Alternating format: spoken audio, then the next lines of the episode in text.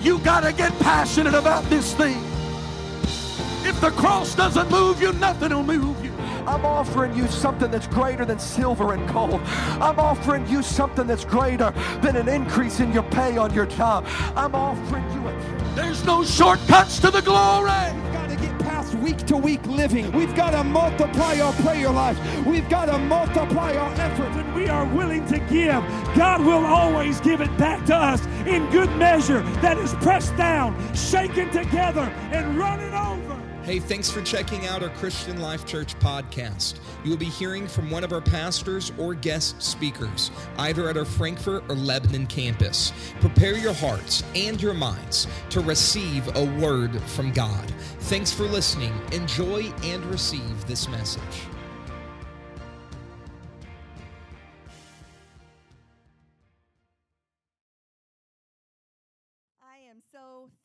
To be in the house of the Lord. What an incredible day that the Lord has blessed us with.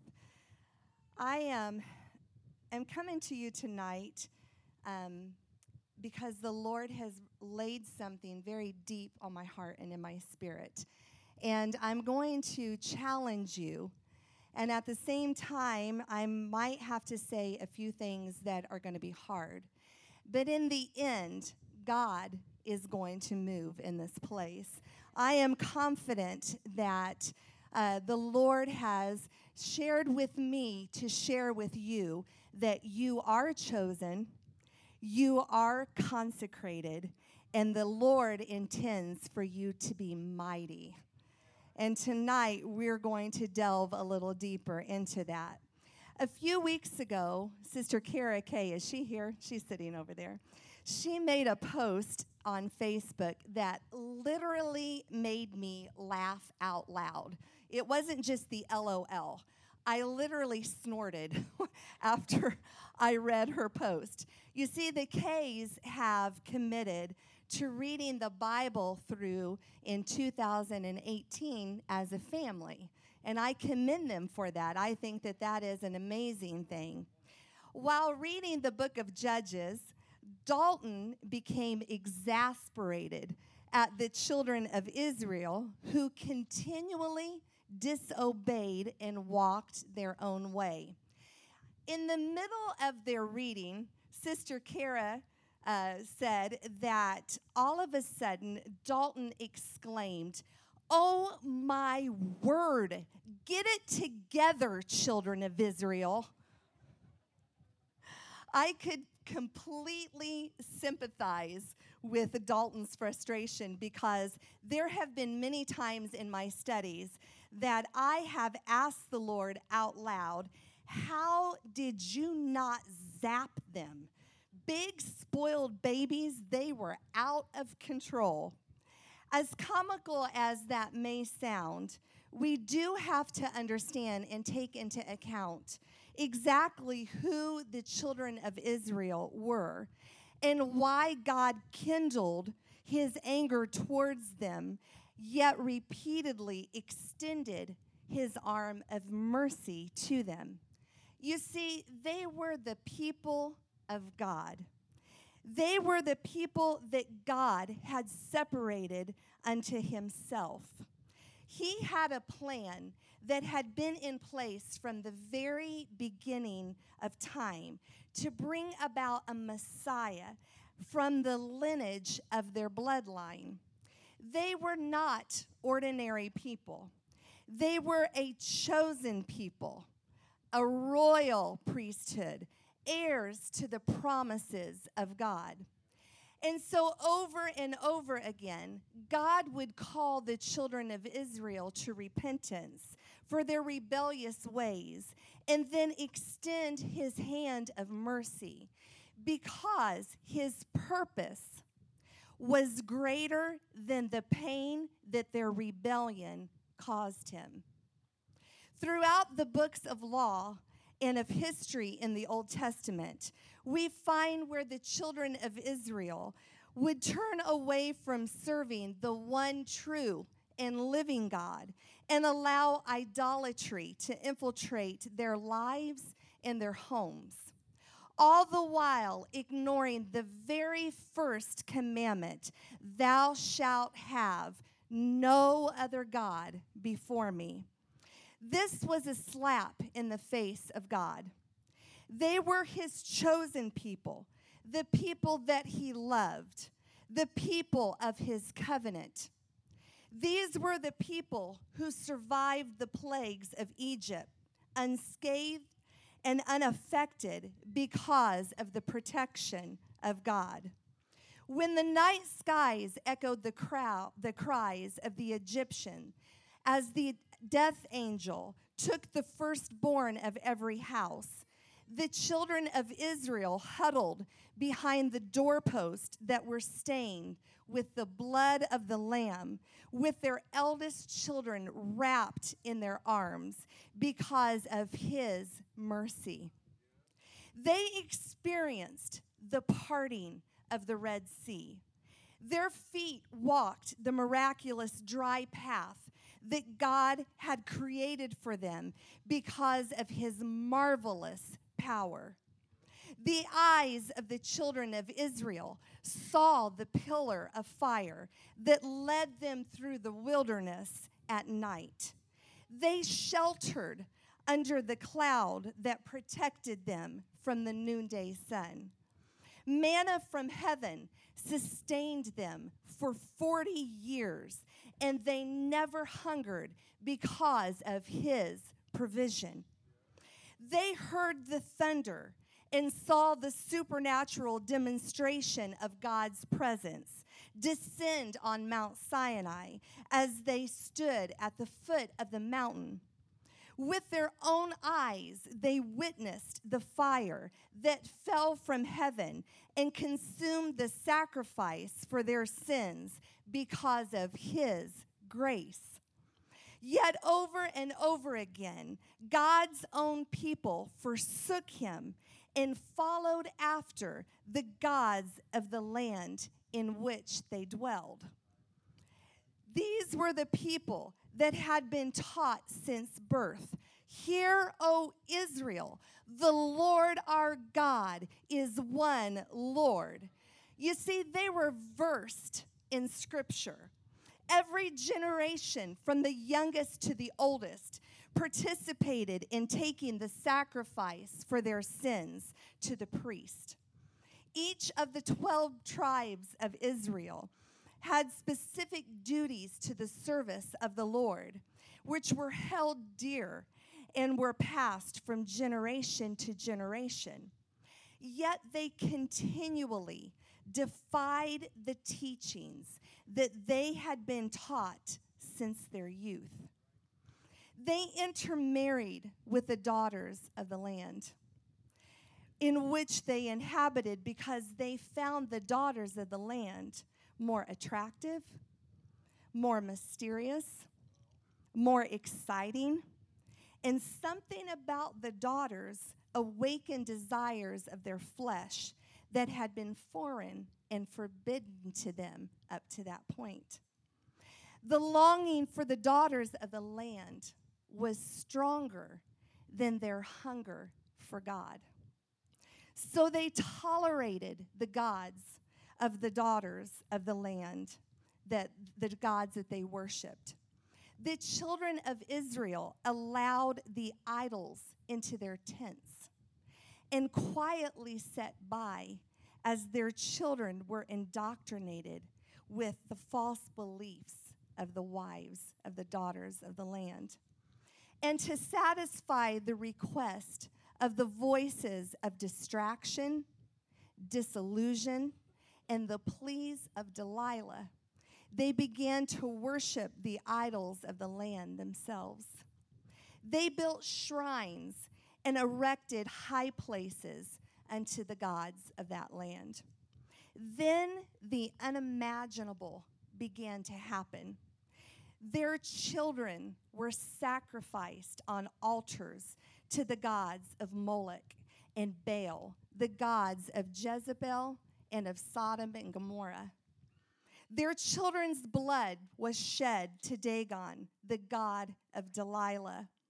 So evil and sadistic were the practices of idolatry that the priests of Baal were required to eat of the human sacrifice to their idol, and the priest of Moloch would beat drums to drown out the screams of their children. Ritualistic prostitution convened in the temples to these gods, as did homosexual acts with the men performed with the priest in self mutilation. Generations of the children of Israel were brought up confused about the one true and living God of Israel versus the gods of the land that they had grown up around. They knew the stories of their forefathers, but did not know the God who longed for them to worship him and worship him only. God forbid that our children would not know the God that we serve, the God that protects, the God that delivers, the God that provides, the God of victory, the God of all creation, the one true and living God. I want our children to know who that God is. I want them to have a relationship with that God that will keep them from idolatry and serving the gods of this land. These were the people who were chosen of God. They were to be set apart for his service consecrated to his purpose. Yet they toyed with their calling as though it was some light thing and really didn't mean much. They took for granted that Jehovah Nissi would fight their ba- battles and would slay their enemies because it was just commonplace to them. The sting of God's judgment was quickly forgotten in the aftermath of his mercy that was extended to them over and over and over again. Yet they would turn and go the opposite direction uh, that the Lord intended. Loaded with the benefits of the blessings of God, they confused God's covenant with entitlement. They complained and murmured because they couldn't tolerate manna another day. Yet they tolerated the gods of Jezebel and Delilah and lost their children in the process. And as it was in the days of Noah, so shall it be in the days of the Son of Man. They did eat, they drank, they married wives and were given in marriage to the inhabitants of the land.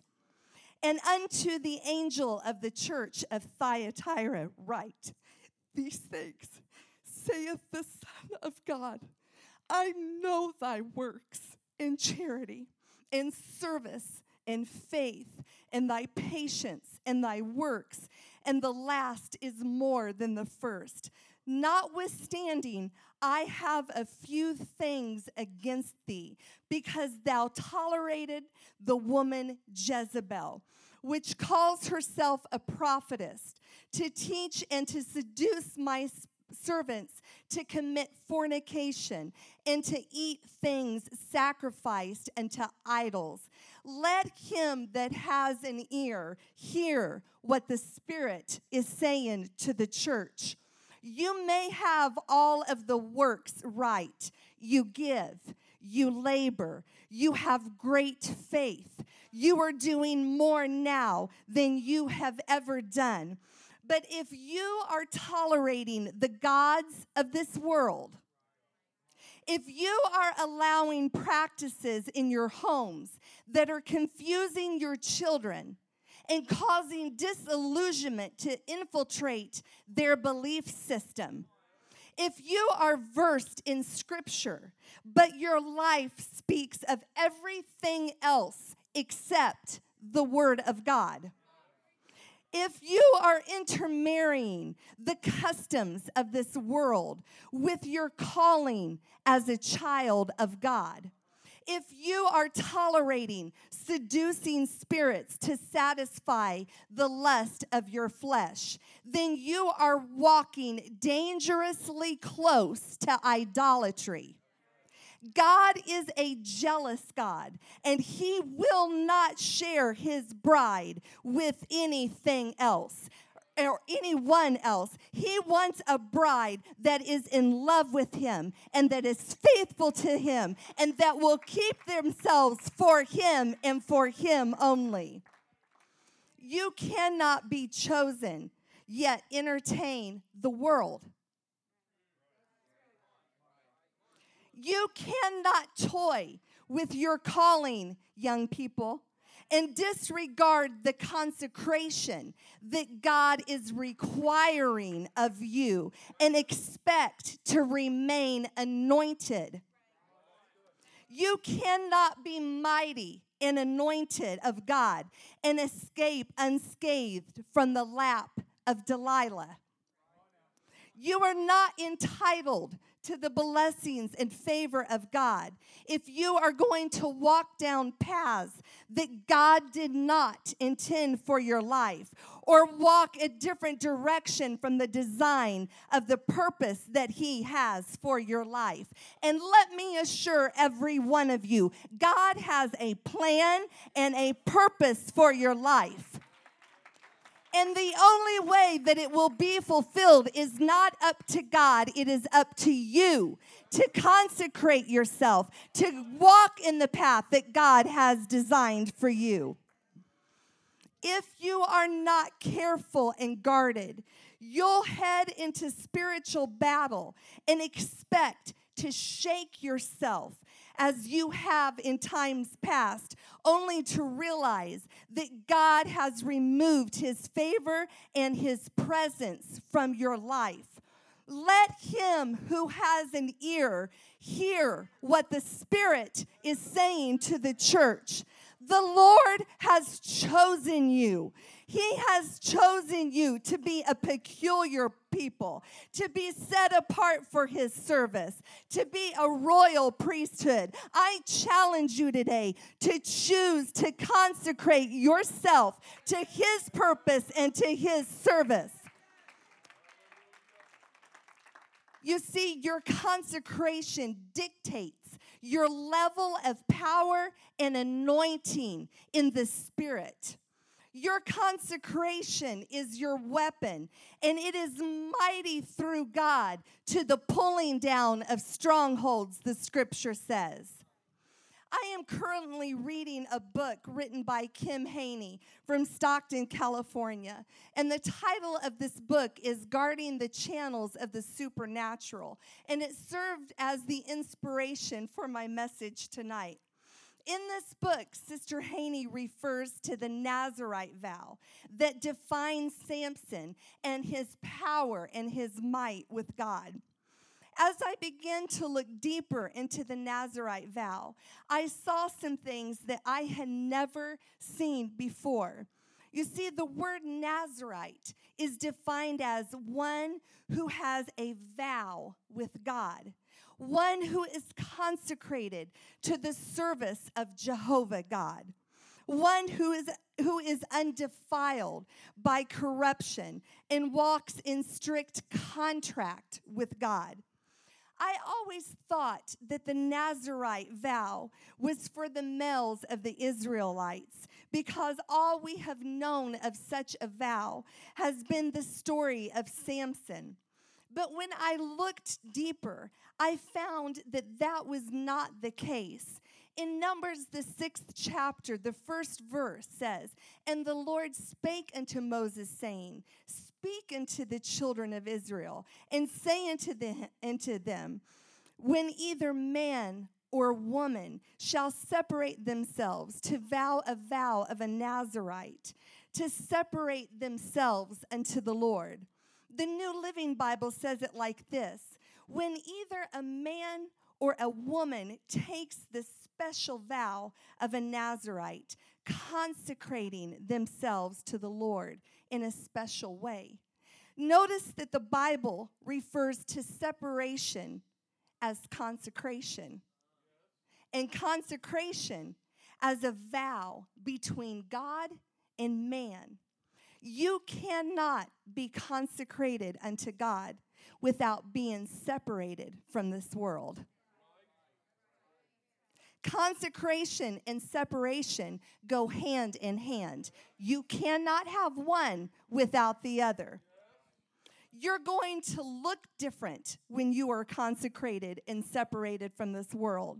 You're going to act different. Your conversations are not going to be the same as the people in this world.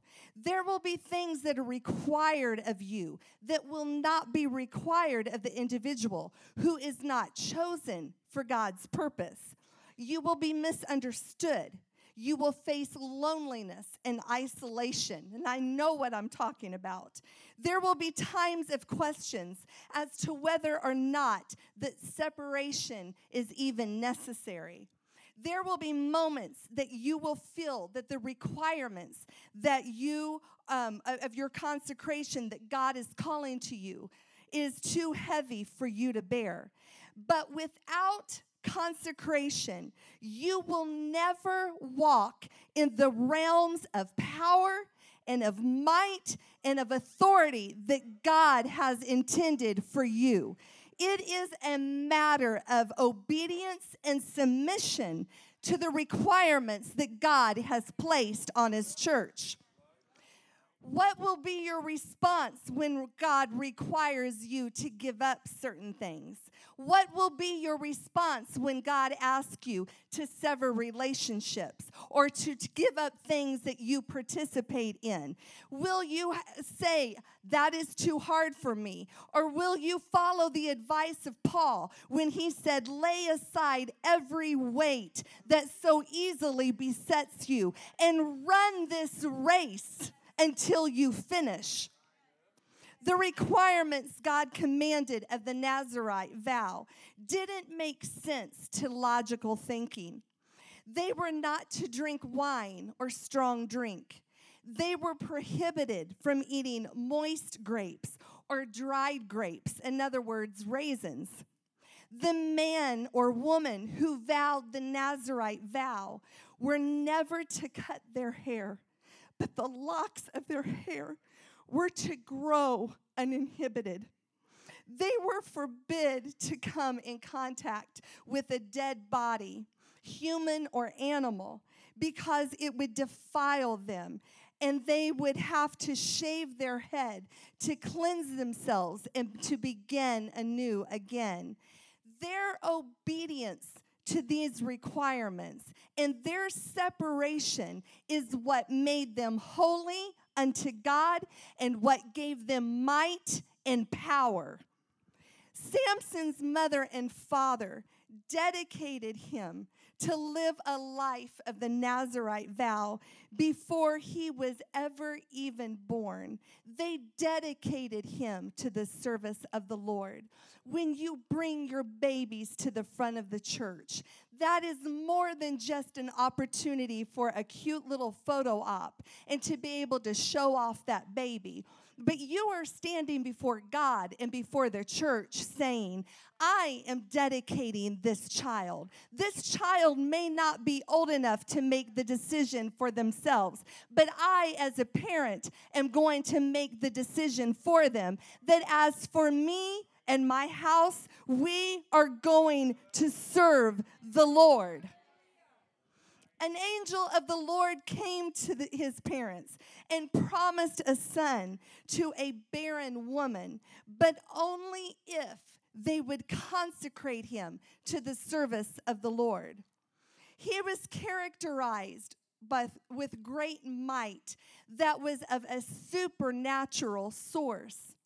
Just like the children of Israel, Samson was raised hearing from birth. Hear, O Israel, the Lord our God is one Lord.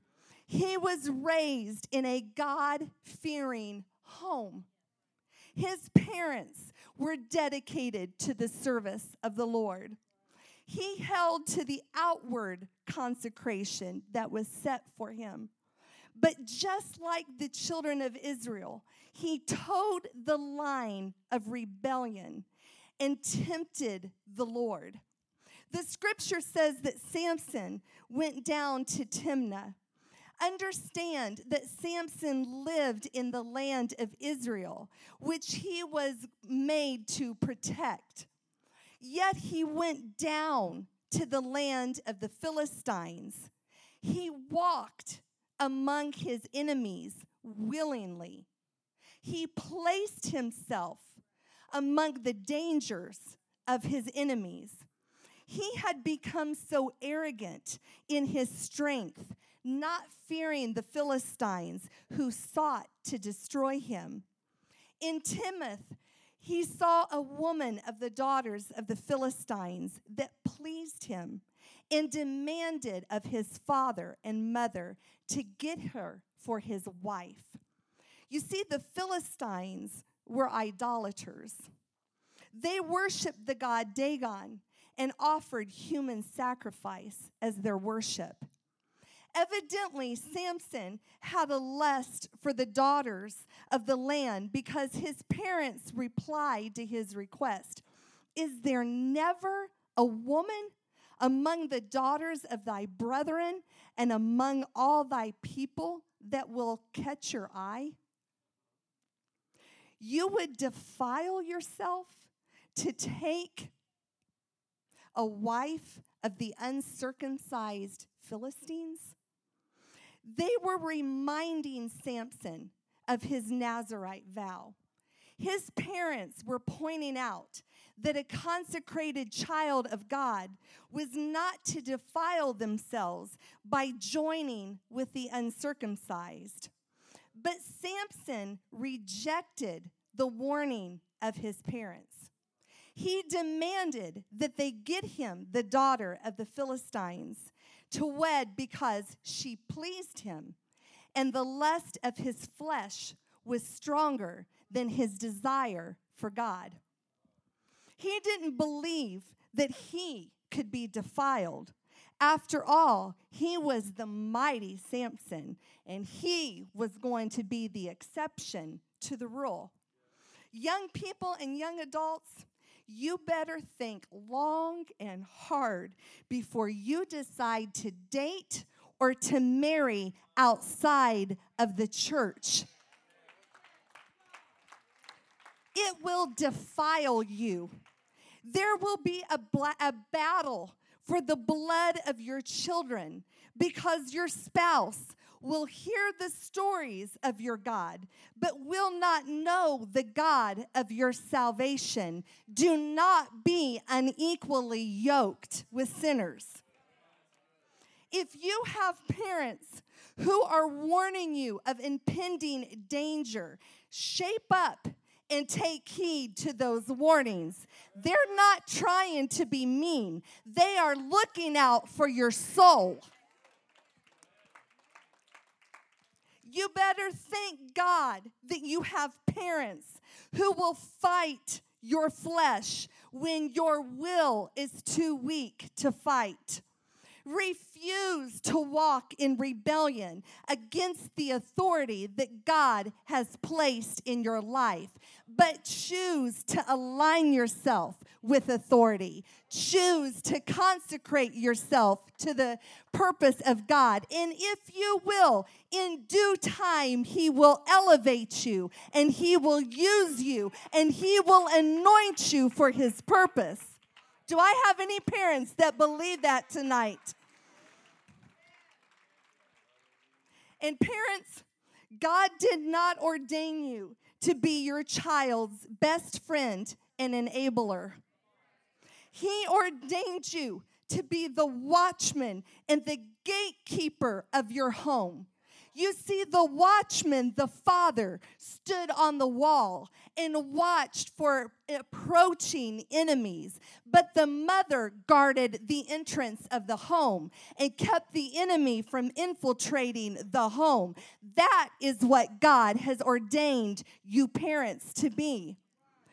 If you set boundaries of consecration in your children's life, don't give in to their demands and the desires of the flesh. Their flesh will destroy them, and their hearts will deceive them. Set those boundaries and be bold enough and brave enough to dig your heels in when your child fights you and say, No, you aren't going to go that way. No, you are not going to do this. It may be what you want now, but down the road, it is going to destroy you. Dig your heels in, set your face towards the sky, and say, As for me and my house, it is not an option. We will serve the Lord. You have a right to do that. If they live in your home and they put your, their feet under your table and they sleep in your bed and on the pillow that you paid for, and they breathe the air that you're paying to pump into your home, What makes them think that they have a right to say, No, I don't feel like doing that? No, I don't want to do that. Yes, ma'am. Yes, sir. As for this house, it is not optional. We will serve the Lord. But Samson's parents went along with Samson's demands, giving in to him. Eventually, destroyed him. They went with Samson down to the vineyards of Timnah, to the place that bear fruit that was forbid by the Nazarite vow. And they enabled him, and they went along with him, and they gave in to his demands.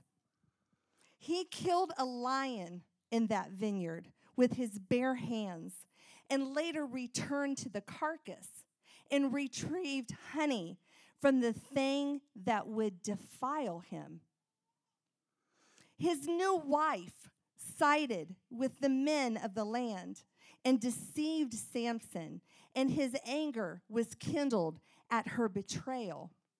Again, he slew 30 men and retrieved the garments from the dead bodies that would defile him in the vineyards of the land of the Philistines. And his parents enabled him. His wife was killed by the Philistines because of Samson's rebuttal, and they vowed to bind him and to take his strength and to destroy him. That's what the enemy is setting out to do. He seeks to kill and to steal and to destroy. And if you scathed by one time, the next time he will come at you stronger. And then the next time he will come at you with a vengeance. Because he is not going to be satisfied until you are killed and he has stolen God's purpose from your life and you have been destroyed. Never bargain with the enemy, it will destroy you. With the jawbone of a donkey, Samson slew a thousand men and credited to him or credited the victory to his own strength. And yet again, he touched the very thing that would defile him. Just like he did with the children of Israel, God extended his hand of mercy to Samson in spite of Samson's rebellion to his consecration and to his calling, and his desire to walk the fine line between his calling and the world. God used Samson's rebellious acts and moved mightily through Samson because God's purpose was greater than the pain caused to him by Samson's rebellion. Again, Samson went down to the land of the Philistines in Gaza, and there knew a harlot, and then further into the valley of Sorek, and fell in love with a daughter of the Philistines named Delilah. And just as before, he didn't learn his lesson the first time. Delilah sided with the men of the land that was deep in her heart and conspired to deceive Samson and to destroy him. When Samson, tired of the fight, after she begged him over and over again, Don't you love me? Tell me the secret of your strength. Aren't you willing to give up your consecration for me? Do you not love me enough? When Samson got tired of the fight, he revealed to her the source of his might. You see, his might and his strength came from his consecration. That consecration was a conduit of the supernatural power that had worked through him over and over again because he vowed himself to that consecration. What would possess a person to align themselves against their consecration and calling and be willing to forfeit their power with God? Like with the children of Israel, I believe that Samson found his rebellion and his living on the edge of his consecration to be more attractive and more mysterious and more exciting than he found with walking under the mighty anointing and favor of the one true and living God. Because there was a love somewhere deep in Samson's heart for the world and he found it exciting. And he thought that he could get by with walking that fine line, but it eventually destroyed him. His willingness to disqualify himself. Nobody disqualified him. Nobody turned him and said, You're no longer consecrated. But he chose to disqualify himself from being chosen and called. And that brought the mighty Samson to his knees. But the enemy made a vital mistake because they had defiled the mighty Samson, but they shaved his head, thus cleansing the Nazarite of his defilement. If you only knew what I was going to be after the storm, you wouldn't have even bothered me because I will be the enemy's worst nightmare. His hair, you see, in captivity in the prison of the Philistines had begun to grow back, thus renewing the Nazarite vow. The enemy made a mistake. The Philistines had called for Samson to be brought to the temple of Dagon, where Samson was meant to be the ultimate sacrifice to their God. But instead, Samson ended up destroying the temple to their God. You see, they saw Samson blinded, humiliated, stripped of his might and of his glory. But God saw true repentance and the opportunity for his purpose to be accomplished through Samson's pain. Foolishly, the Philistines set Samson between the pillars of the temple, not expecting for that Nazarite vow to rise back up in him. They didn't expect for Samson to repent or for God to once again extend his hand of mercy to Samson. They had heard the stories of the God of this Nazarite, but they didn't know the might and the power of the one true and living God who is able to forgive and is able to restore. Even in a broken state, God is able to turn any life around. There is no place to go too far from the presence of the Lord that He is not able to reach down and say, I still love you. I still have a plan for you. Get back up. Let me help you wipe the dust off. I still have a plan and I can still use you. If you have fallen, young people, young adults, adults, if you have fallen and you think that your purpose in God has ended, and that you cannot be used. Let me be the one to tell you God still has a plan and He still has a purpose for your life. You choose to reconsecrate yourself to the Lord. In, a, in the last, or I'm sorry, Samson understood that he no longer had the vision of God's might being restored to him. But he finally understood that it was not by his might nor by his power, but by the Spirit of the Lord that had actually caused him to be mighty. In one last restorative work of grace, the Spirit of God moved on Samson and restored his strength standing between the pillars of the idol uh, temple. And at his last victory, and the, the number of people that were killed, the number of Philistines, way outnumbered those that he had slew in his lifetime. Because in his restoration, God granted him even greater victory. God can restore and give you victory.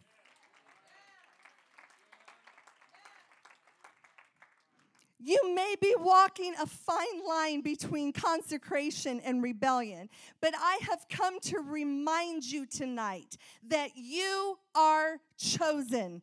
You are a royal priesthood. You are of a kingly bloodline. God is still calling you to come out from among the world and be separated and be consecrated to his service. The men and daughters of the land may have defiled you, but you can start anew again. It is not final. It is not over, but God is able to restore and to elevate and to set you back on the right track that His purpose can be fulfilled in your life.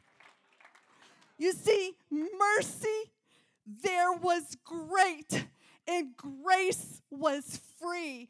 Pardon there was multiplied to me. He is looking for those who will abandon all, who will understand that they are chosen, who are willing to consecrate themselves. And He wants to extend grace, and He wants to extend mercy, and He wants to pardon you. He's looking for those who are willing to empty themselves of the lust of the flesh. He's willing, He's looking for those who are willing to set aside themselves from the people of this land. And He wants to restore favor and anointing that will rest on you so long as you keep yourself in covenant with the Lord and His purpose. You can be mighty men and women of God not just mighty men. I live in a house with four very anointed men,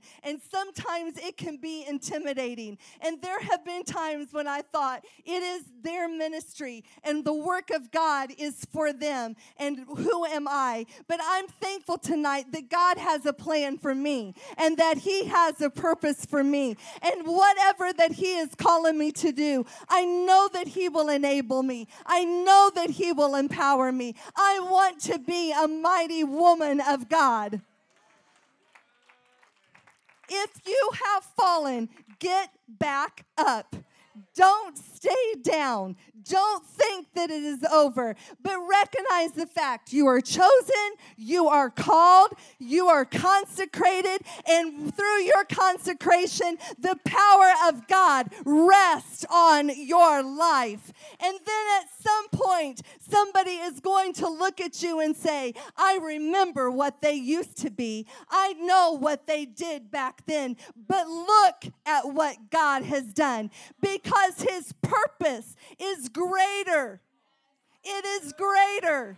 It is greater than our sins and our failures, and His grace is greater, and His mercy is greater, and His ability to restore is greater, and the latter shall be greater than the former.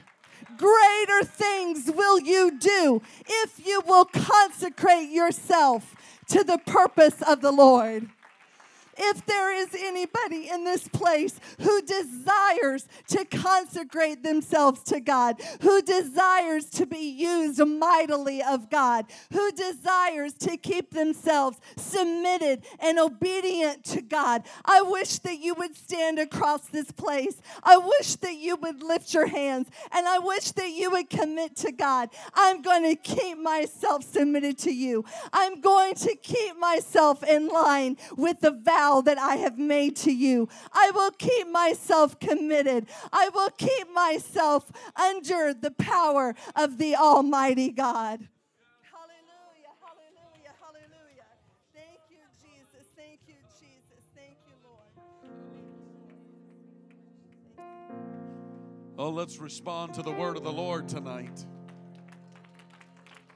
I know it's Wednesday. Why don't we just respond to what we've heard? Anybody in the house tonight feel like my future is going to be greater than my failure?